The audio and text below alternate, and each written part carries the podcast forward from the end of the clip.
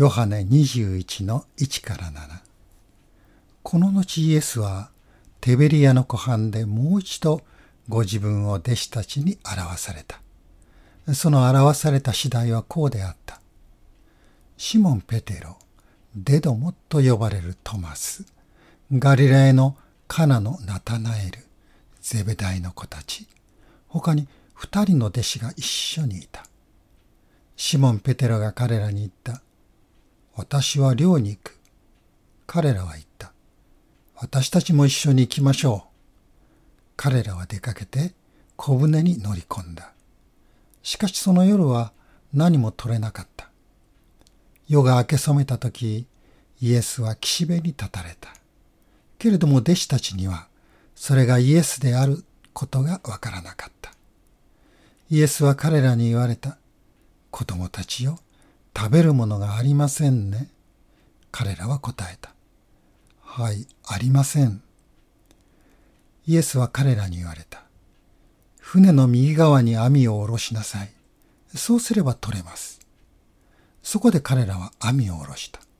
すると、おびただしい魚のために網を引き上げることができなかった。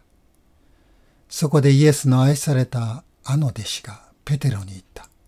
主です。するとシモン・ペテロは主であると聞いて裸だったので上着をまとって湖に飛び込んだ。今朝の聖書の箇所を読んで皆さんはこれと同じようなことはどこかで読んだことがあるぞと思いませんでしたか？そうです。これと似たことがルカ5の1から11に書かれています。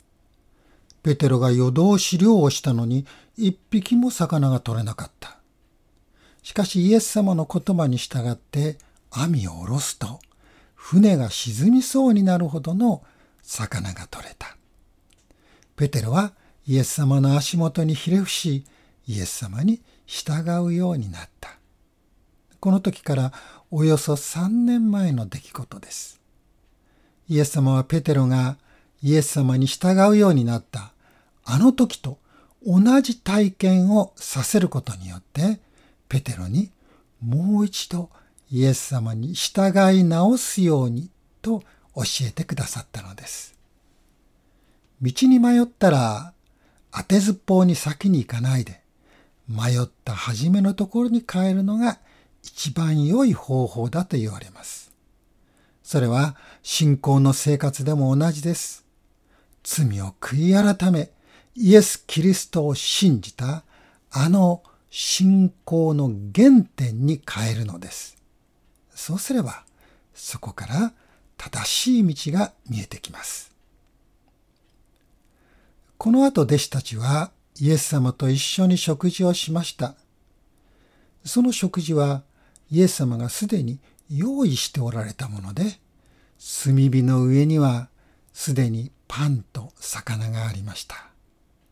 イエス様は取れたばかりの魚から何匹かを持ってこさせ、それを焼いて弟子たちと一緒に食事をしました。パンと魚。それはイエス様が5つのパンと2匹の魚で5000人もの人たちを養ったあの奇跡を弟子たちに思い起こさせたことでしょう。しかし、弟子たちには後ろめたいものが残っていました。それはイエス様がゲッセマネの園で捕まえられた時、イエス様を見捨てて逃げたからでした。ペテロはイエス様が裁判を受けた大祭司の家の中庭まで入り込みました。真夜中で寒かったので、しもべたちや役人たちは炭火を起こし、そこに立って温まっていました。ヨハネの18の18によりますと、ペテロも彼らと一緒に立って温まっていたとあります。その時です。ペテロはイエス様の弟子であることを見抜かれました。その時、ペテロは三度もイエスなどという人は知らないと言ったのです。イエス様が岸辺で用意した炭火は、ペテロにその時のことを思い起こさせたかもしれません。しかしイエス様は弟子たちを責めませんでした。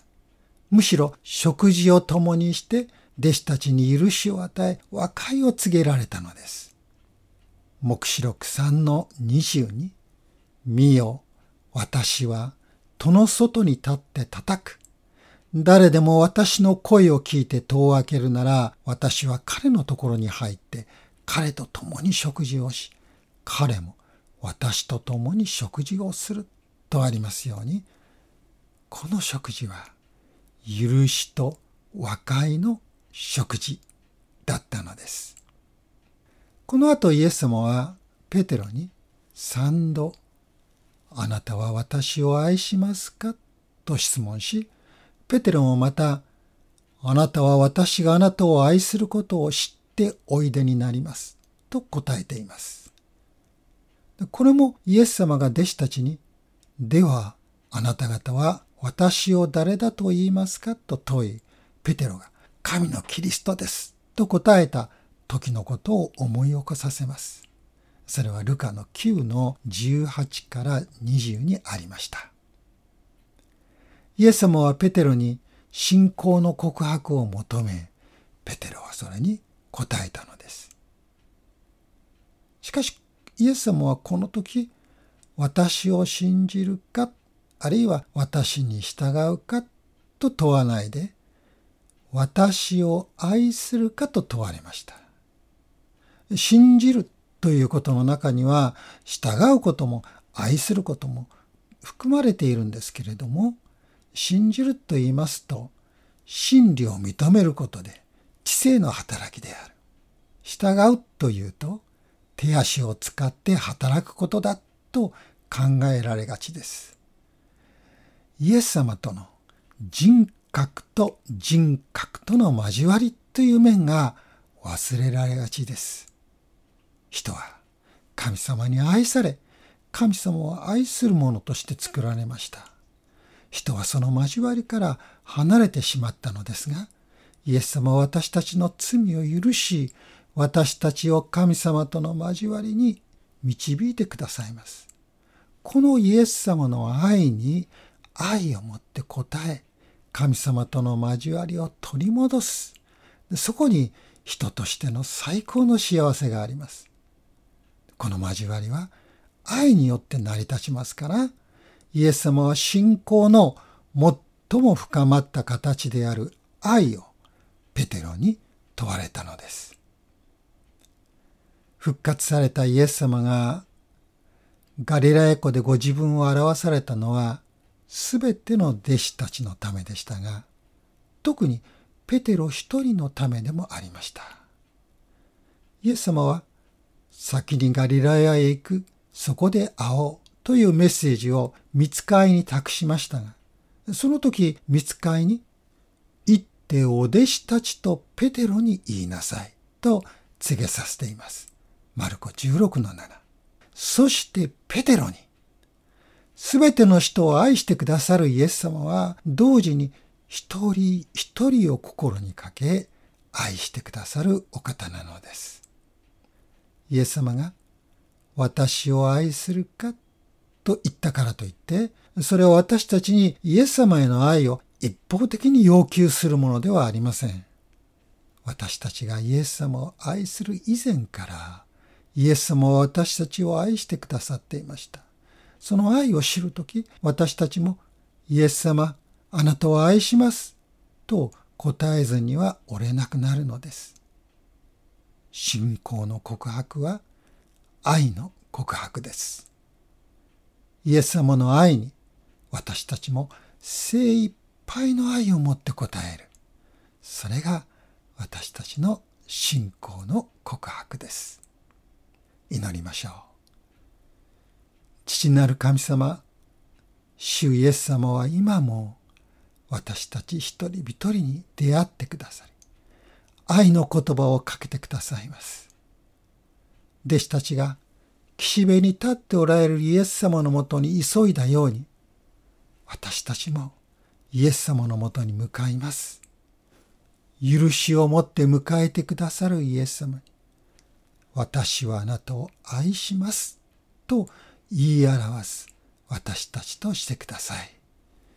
イエス、キリストのお名前で祈ります。アーメン。